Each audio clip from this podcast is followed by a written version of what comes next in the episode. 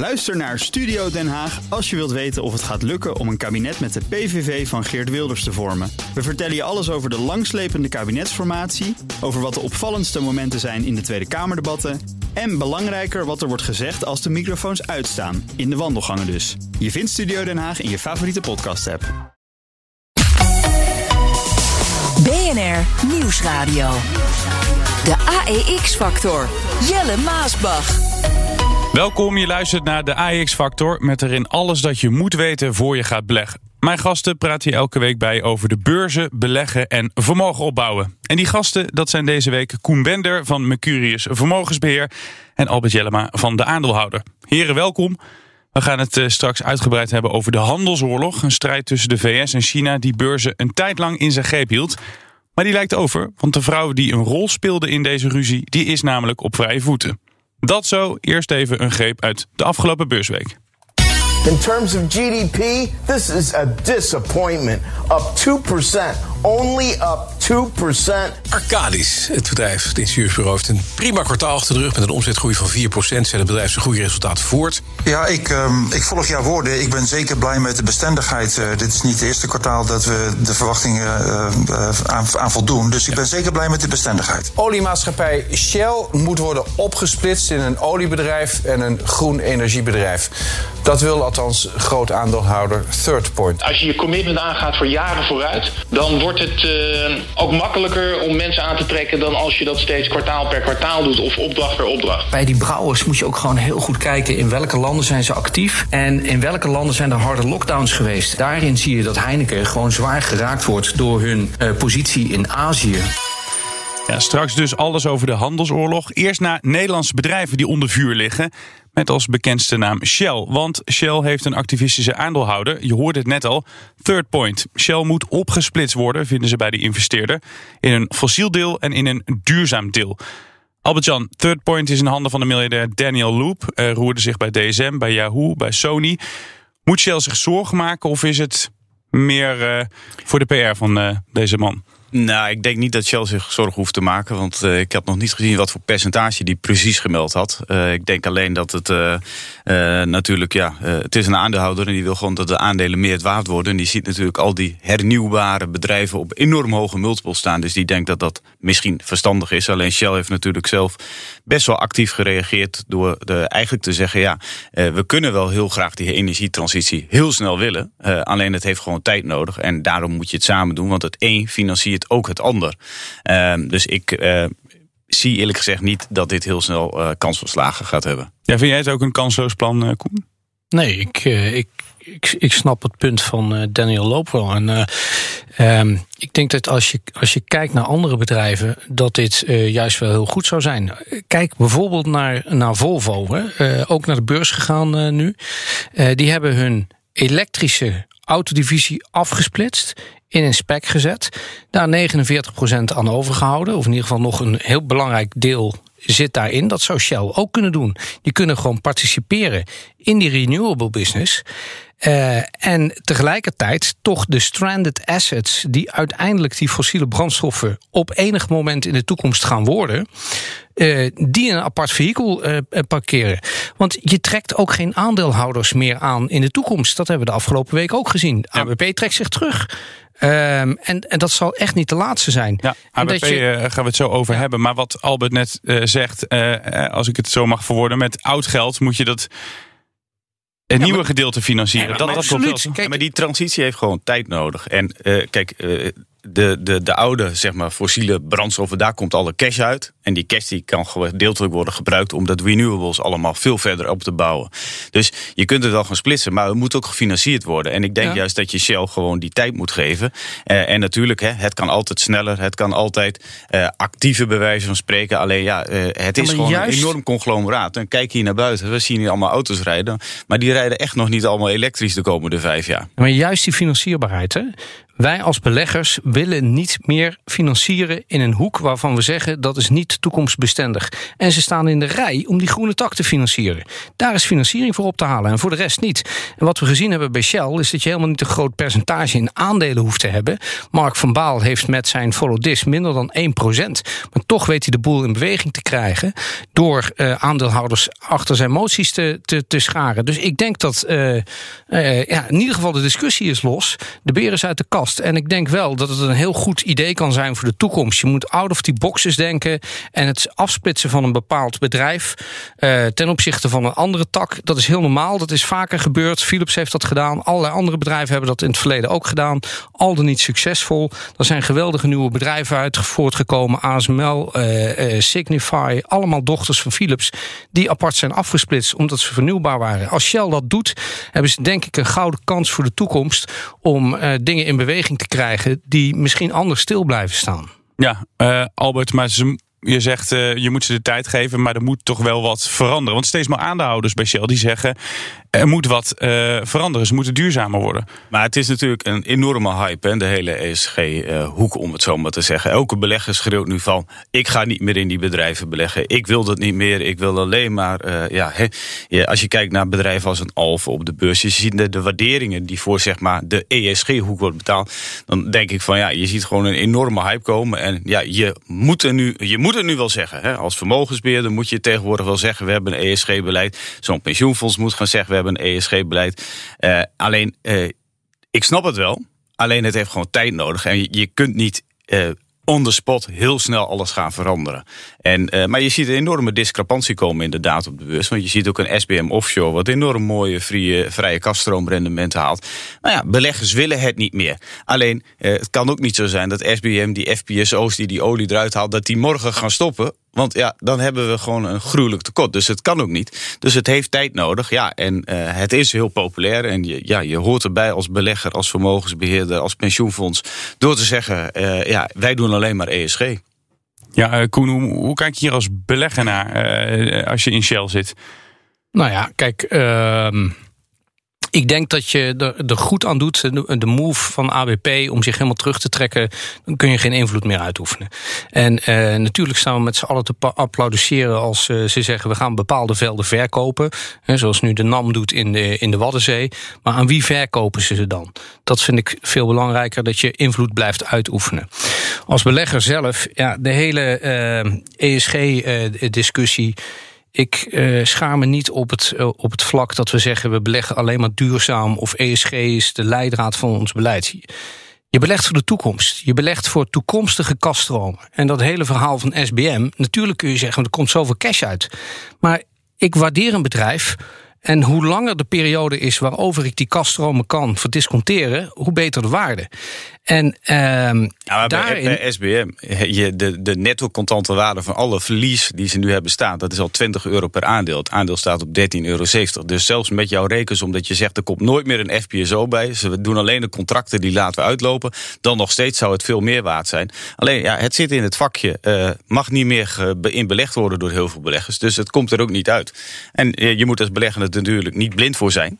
Want ja, dat betekent uiteindelijk gewoon dat daar uh, aan de ene kant enorme mooie kansen ontstaan.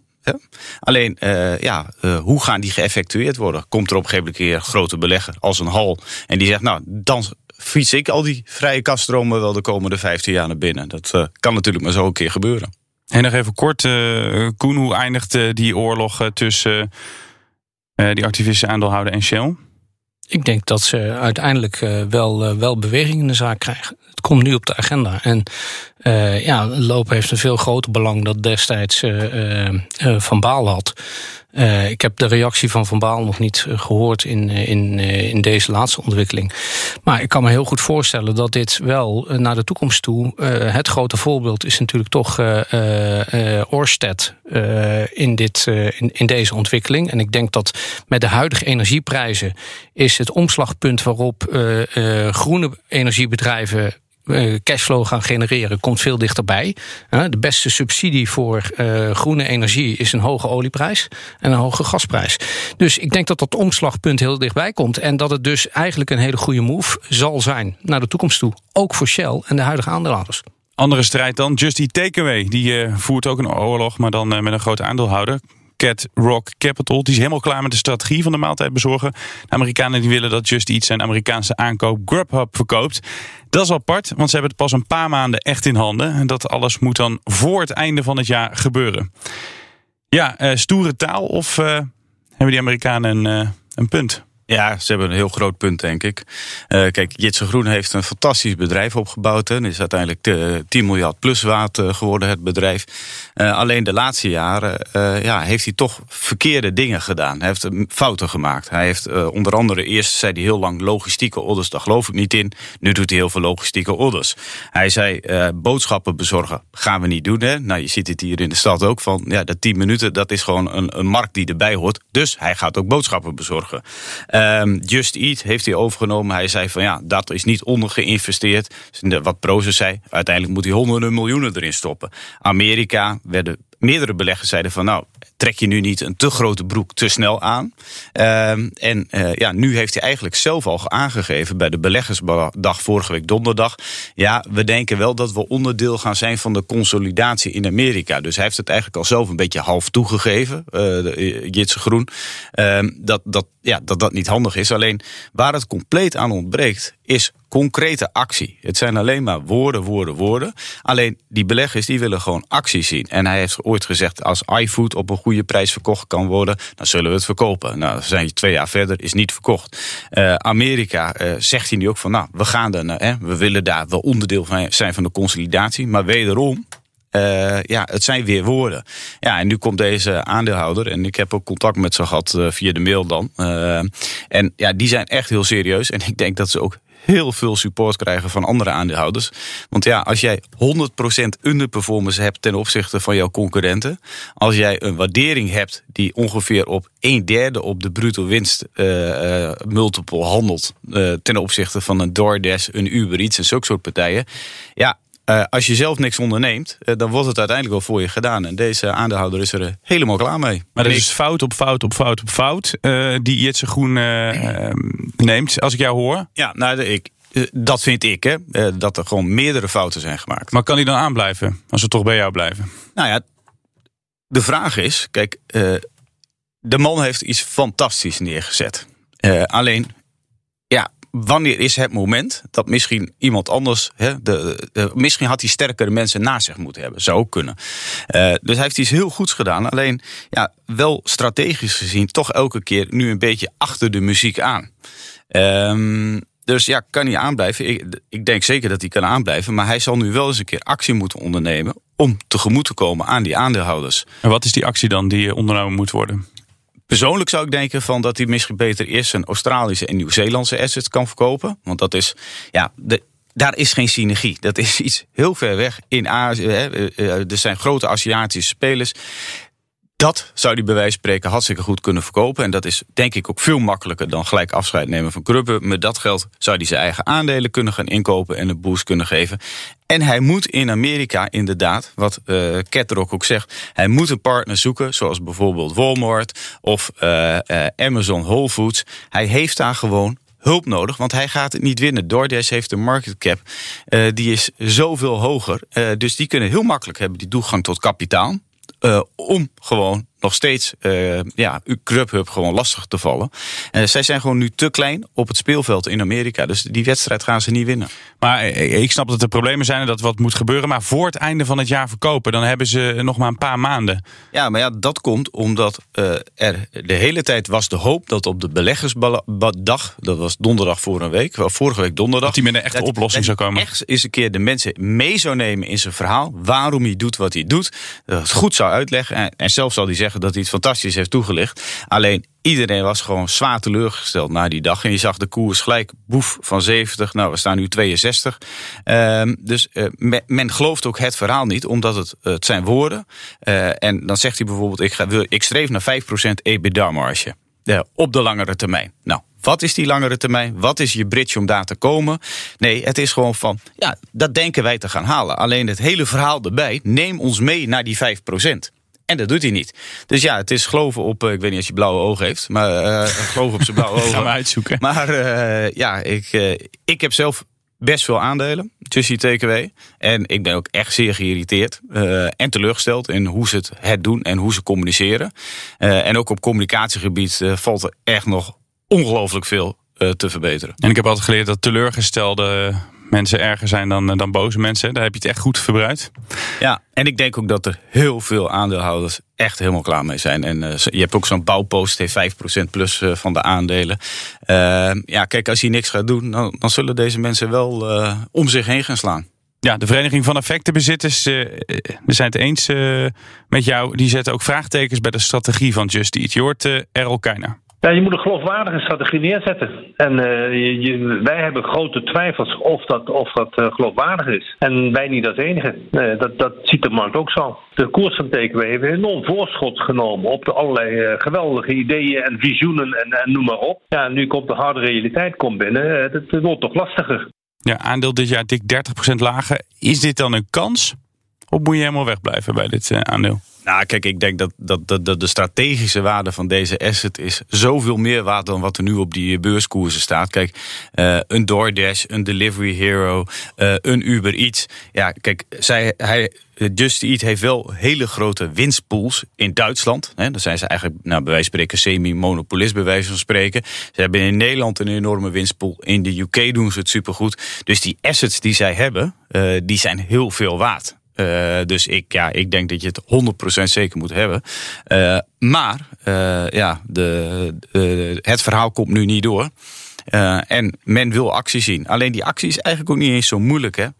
maak een stap richting die aandeelhouders. Doe wat. En ja, tot op heden zijn het gewoon ja, halve plannetjes, maar gewoon geen concrete actie. En dat is eigenlijk ook wat Ketter ook zegt. Kom met concrete actie. Want op deze manier is je aandeel zo laag dat jij uiteindelijk, als jij nieuw kapitaal nodig hebt om de concurrentie aan te gaan, want het is natuurlijk een, een industrie waar heel veel wordt gespendeerd, ja, dan moet jij dat doen op bij wijze van spreken een EV to sales multiple van 2 en je concurrent doet het op 10. Ja, dan ga jij dat spelletje uiteindelijk niet winnen. Dus dan, uh, je, je hebt ook een hogere koers nodig om zelf een kans te maken zelfstandig te blijven. Ja, problemen dus eh, voor Just Eat Takeaway. Benieuwd hoe ze daar uitkomen. Problemen waren er ook voor de kas van eh, KLM. Afgelopen coronacrisis raakte het bedrijf hard. Maar na 19 maanden van verlies is er weer sprake van een winstje. En topman Pieter Elbers die is blij dat het weer beter gaat met zijn KLM. Een hele lange, moeilijke periode geweest. Een hele donkere tunnel waar we met elkaar in hebben gezeten. En uh, nou, het ligt aan het einde van de tunnel, wat we eigenlijk al een beetje zagen komen in het tweede kwartaal. Ja, dat zet nu door. Dus daar ben ik blij mee en trots op. Koen, investeer in een luchtvaartbedrijf. Oei. Ik zag dat de koers van KLM schoot omhoog. Het is geen ESG, hè? nee. Ze stoten wel wat uit, die, die jongens die, eh, die de lucht in gaan. Maar, maar ja, het, is, het is een, hele, uh, een, een, heel oud gezegde wat al lang voor ESG of andere dingen is. Met een airline geld verdienen is gewoon zo verschrikkelijk moeilijk. Dat blijkt hier maar weer. Je hebt heel veel zware kosten, vaste kosten. Je bent super afhankelijk van, van invloeden van buitenaf. Gaat men eindelijk weer vliegen, staat de brandstofprijs, je tweede uh, kostencomponent, op het hoogste niveau. Als je het over een jaar uh, meet, hè, toen zaten we nog in die donkere tunnel, niet weten of we kunnen gaan vliegen en, en wanneer er een einde aan COVID komt, toen stond de koers 5. Nu zijn we blij dat hij 4 staat, want hij is gestegen met z'n allen weer op de banken. Ja, sorry, maar geld is gewoon een, een asset. Wij hebben de plicht voor onze relaties om dat geld te laten groeien over een langere periode. En we kunnen keuzes maken die niet gerelateerd zijn aan wat is een bedrijf nu waard en wat is de boekwaarde en weet ik wel. Dat vind ik allemaal bullshit. Het gaat erom dat je dat geld op een goede manier kunt laten groeien over een langere periode en consistent. Niet het ene jaar plus 30 en het volgende jaar min 20. Dat heeft geen zin. Dus zit ik liever niet in airlines. Ze komen ook binnenkort met zuinige toestellen. Zijn met TU Delft bezig. Komt een soort een elektrisch uh, toestel. Maar ik zie jou nog niet echt. Uh, nee, ik vind. Luister, die, die hele uh, ontwikkeling en nadenken over waar ga je naartoe. Mm -hmm. Ik zit wat dat betreft liever, en dat heb ik hier eerder gezegd, in, in een space company die nieuwe toepassingen aan het bedenken zijn. Hoe we sneller naar San Francisco kunnen vliegen. Hoe we dat uh, makkelijker, goedkoper, beter kunnen doen als dat via Orbit gaat. En alle andere toepassingen die we in Orbit in de ruimte hebben. Ja, dan dat ik nu in een luchtvaartmaatschappij ga, uh, ga investeren. Want dat, ja, dat zie ik gewoon niet zo heel erg zitten. Nee, liever Jeff Bezos uh, of Elon Musk dan Pieter Elbers. Ja, liever SpaceX dan, dan KLM. Ze werd het gezicht van de handelsoorlog tussen de Verenigde Staten en China. Men Wangzhou, CFO van Huawei. Ze zat maar liefst drie jaar vast, maar kwam deze week terug in China. En het personeel van Huawei studeerde zelfs een dansje in om haar te verwelkomen. Dat is een beetje slechte kwaliteit, maar hier staat echt het hele kantoor staat eh, in de hal eh, te dansen voor uh, Men Wangzhou. Um, Albert, uh, dochter van de oprichter van Huawei, ze zat drie jaar vast in uh, Canada. Is dit een beetje vredeoffer? Poeh. Uh, nou, ik denk dat, dat de handelsoorlog, of zoals veel mensen tegenwoordig ook noemen, de techoorlog, uh, dat die gewoon blijft. En ja, kijk, Amerika ziet China steeds groter, groter, machtiger worden. dus dus het, het blijft alleen, het lijkt wel relatief rustig, zeg maar. Hè. Dus, we, ze zijn in gesprek. En ik las ook wel weer wat dingen dat uh, de nieuwe uh, ja, handelsgazant, om het zo maar te noemen, die had ook weer uitspraken gedaan van dat China zich aan zoveel regels nog niet hield. En nog steeds de ja, financieren van, door de staat van heel veel bedrijven. Dus ik denk, ik denk dat dit. Kijk, als jij op één staat en er komt iemand bij en die wil jou steeds van dat podium afduwen. Ja, dat is de reactie de, die de Amerikanen hebben. Dus misschien is het een vredesoffer. Uh, maar aan de andere kant denk ik dat die oorlog gewoon, dat we het er over vijf jaar nog over gaan hebben. Want het is gewoon uh, here to stay. Ja, die twee die blijven met elkaar overhoop liggen. Kijk je er ook zo naar, Koen? Nou ja, ik denk wel dat die fricties blijven, blijven bestaan. Alleen, ehm, kijk, China is daarin de constante factor. China heeft geen, uh, geen verkiezingen, dus we weten dat uh, de regering en het regeringsbeleid en ook het plan wat China geschreven heeft, waar ze naartoe willen over uh, 10, 15 jaar, dat is betrouwbaarder dan wat dan ook in de wereld. In de hele simpele. Als wij het niet eens zijn met een regering, dan gaan we naar de stembus en dan krijgen we opeens een populistische regering die totaal de andere kant op gaat. Nou, dat gaat in China niet gebeuren. en daarmee kan het zo zijn dat we in Amerika misschien over drie jaar Trump weer terugkrijgen. En dat die hele handelsoorlog weer volledig oplaait. En dat het weer een verkiezingsonderwerp wordt. Hè? Want dat was het bij Biden ook. Biden was in de verkiezingen ook heel, heel hard van leren aan het trekken richting, uh, richting China dat onderwerp blijft, want dat is populistisch. Hè? Uh, je kan je baan kwijtraken aan Chinese ontwikkelingen en de Chinezen kunnen jouw data stelen. Uh, maar tegelijkertijd zie je een ontwikkeling waarbij de Chinese staat heel duidelijk heeft uitgestippeld waar ze naartoe willen. En dat gaan ze ook bereiken. En uh, no matter what. Dus wij hebben nog steeds uh, door alle omstandigheden, of de, door alle periodes heen, beleggen we gewoon in, in, uh, in China en uh, in de ontwikkeling van de Chinese economie. En ja. Uh, dat heeft dit jaar niet het resultaat van de rest van de portefeuille opgeleverd. Wat nog steeds prima is. Maar je hebt er af en toe wel eens een underperformer bij. Die dan het jaar daarna wel weer oppakt. De AEX-factor. Jelle Maasbach. Nog steeds bij mij Koen Bender van Mercurius Vermogensbeheer en Albert Jellema van de Aandeelhouder. Ja, de handelsoorlog, de VS en China, die stonden lijnrecht tegenover elkaar. Toenmalig president Trump, die was duidelijk, China maakte misbruik van zijn land. The United States has been ripped off for many, many years by its bad trade deals. We have been ripped off by China. An evacuation of wealth like no country has ever seen before, given to another country that's rebuilt itself based on a lot of the money they've taken out of the United States. And that's not going to happen anymore. Ja, soms mis ik het een beetje, die, uh, die gekte. Maar ik weet niet hoe jullie erover denken. Uh, er is een nieuwe president met wat minder gepeperde uitspraken. En nu dus ook de CFO van Huawei die op vijf voeten is. Je zou zeggen, nou, misschien dat daardoor die hele handelsoorlog over is. Maar dat is niet zo, zegt ING-econoom Bert Colijn. Biden heeft ook een enorme focus op uh, een sterke Amerikaanse industrie. Um, en je ziet dus eigenlijk dat ja, onder de oppervlakte die handelsoorlog toch nog een beetje blijft, uh, blijft sudderen. Zie je niet dat er nou echt een, een, fundamentele verandering al plaatsgevonden heeft. Behalve dan dat het natuurlijk veel minder via Twitter plaatsvindt. dat het veel minder in het nieuws is. Er wordt minder gedreigd met, um, met hogere tarieven. Dat is er wel een beetje vanaf. Maar ehm, we hebben natuurlijk nog steeds veel tarieven van beide kanten die op elkaar van kracht zijn. Uh, dat heeft natuurlijk negatieve impact op de handel. En we zien dat de eerste gesprekken die plaatsgevonden hebben tussen het nieuwe team van Biden uh, en dat van, uh, van China, dat die in ja, toch relatief bekoelde sferen plaatsgevonden hebben. In Alaska hebben we er eentje gezien. Nou, daar is het al koud, maar de sfeer aan tafel was zo mogelijk nog kouder dan buiten. Um, en dat geeft toch wel aan dat we een, in een periode zitten waarin we niet direct een soort totale ommekeer van het, het vorige beleid zullen zien. dus dat ja, die, die handelsoorlog handelsoorlog een beetje in een soort koude handelsoorlog veranderd is momenteel.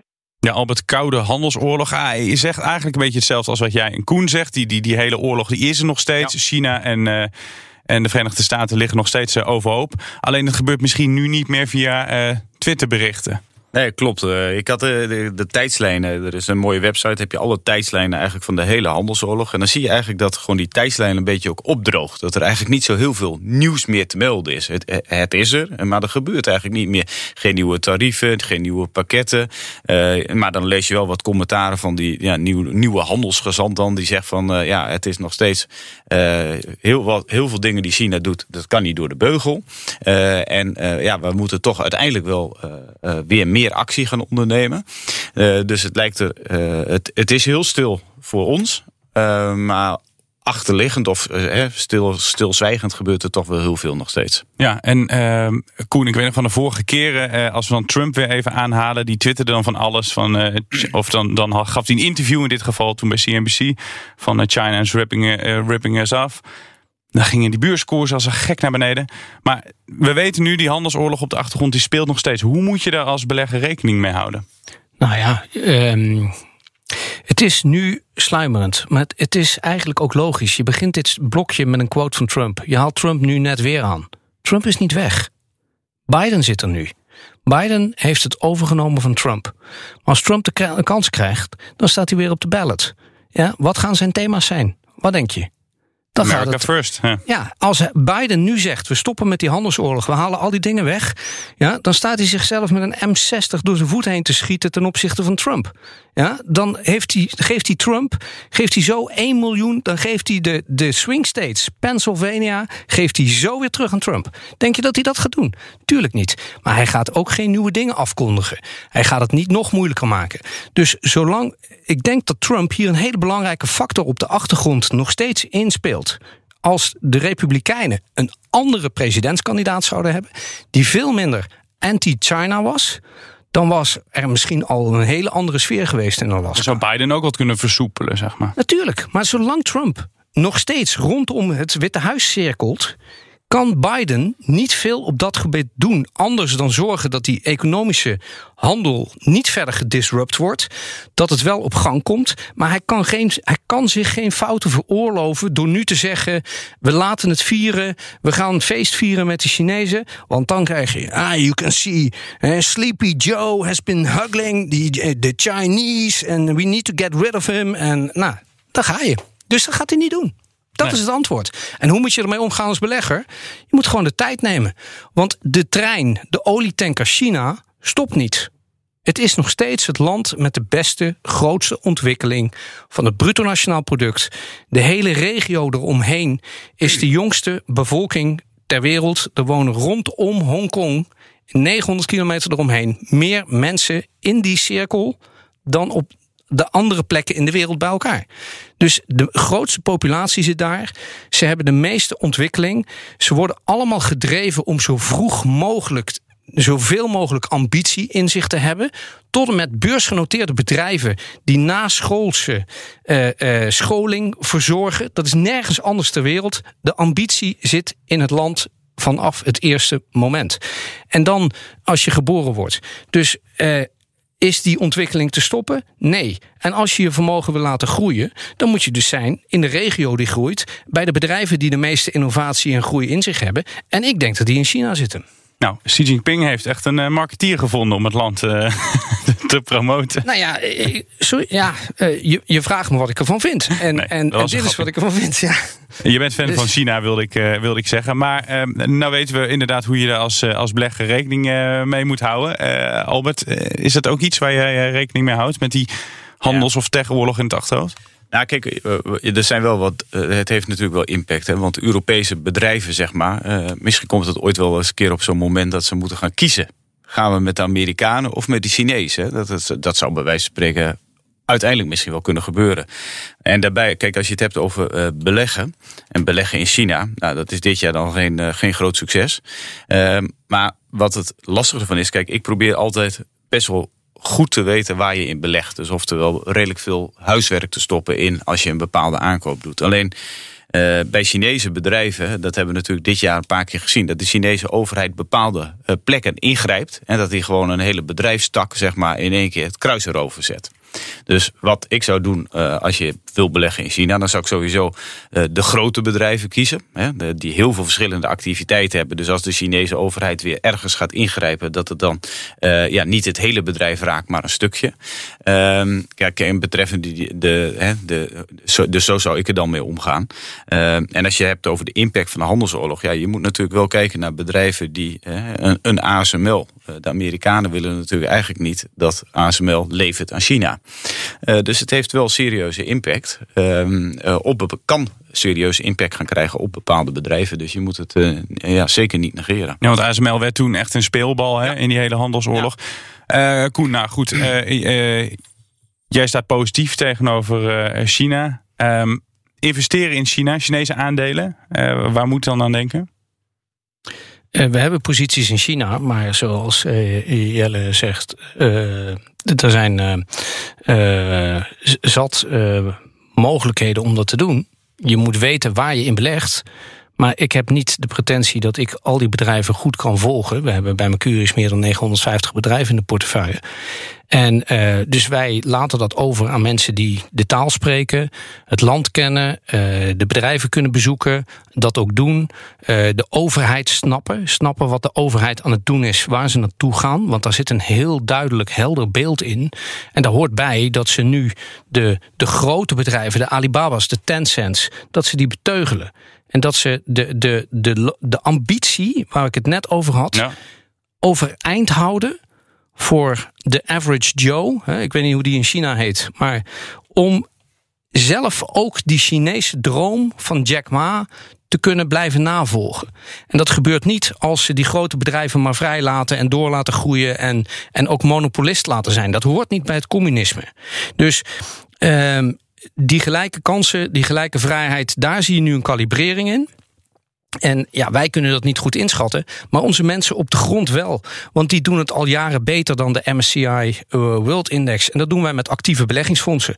Uh, dus welke aandelen? Ja, natuurlijk Alibaba en Tencent. Maar er zitten ook kleinere bedrijven bij in schooling, in uh, bedrijven die zich bezighouden met de, de groei van de middenklasse.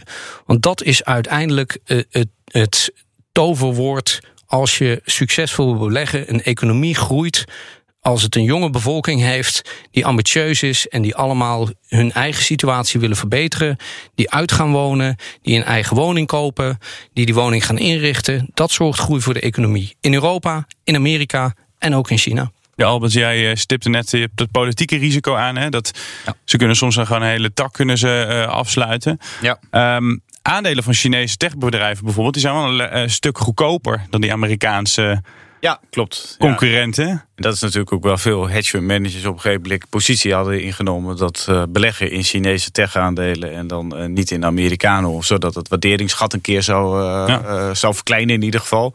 Nou, die zijn dit jaar van de koude kermis thuisgekomen.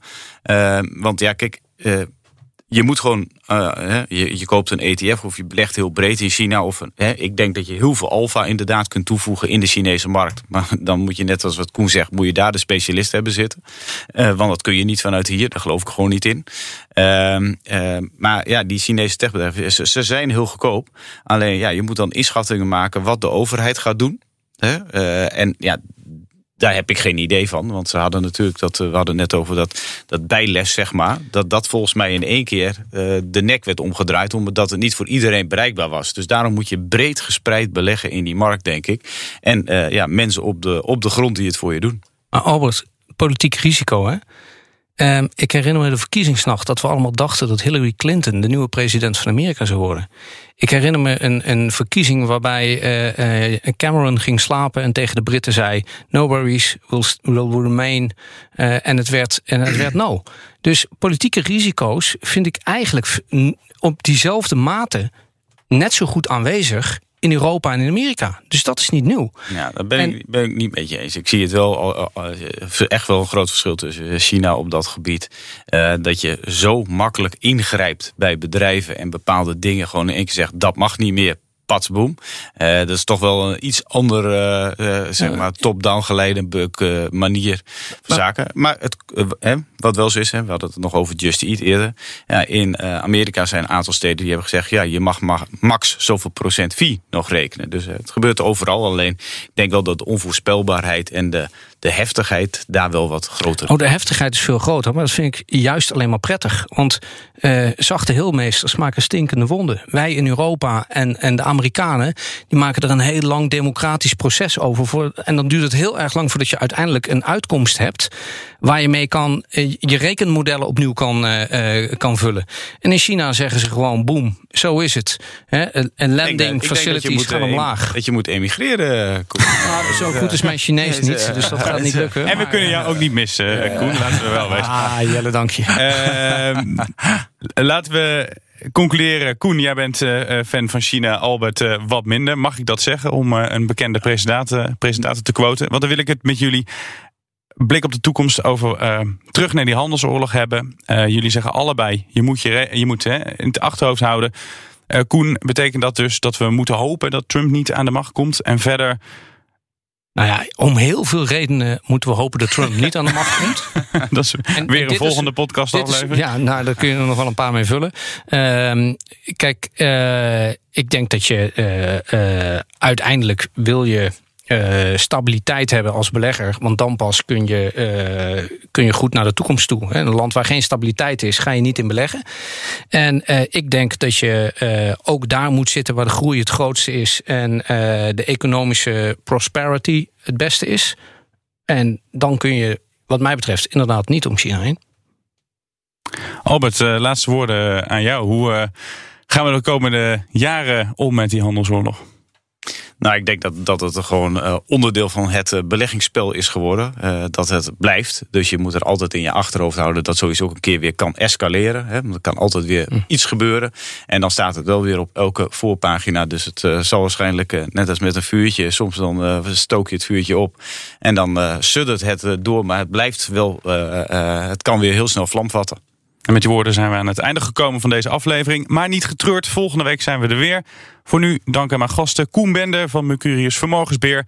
en Albert Jellema van De Aandeelhouder. Tot volgende week. Bij BNR ben je altijd als eerste op de hoogte van het laatste nieuws. Luister dagelijks live via internet. Bas van Werven. En heel langzaam komt de zon op rond dit tijdstip. Je krijgt inzicht in de dag die komt op BNR, het Binnenhof in Nederland en de rest van de wereld. De Ochtendspits. Voor de beste start van je werkdag. Blijf scherp en mis niets.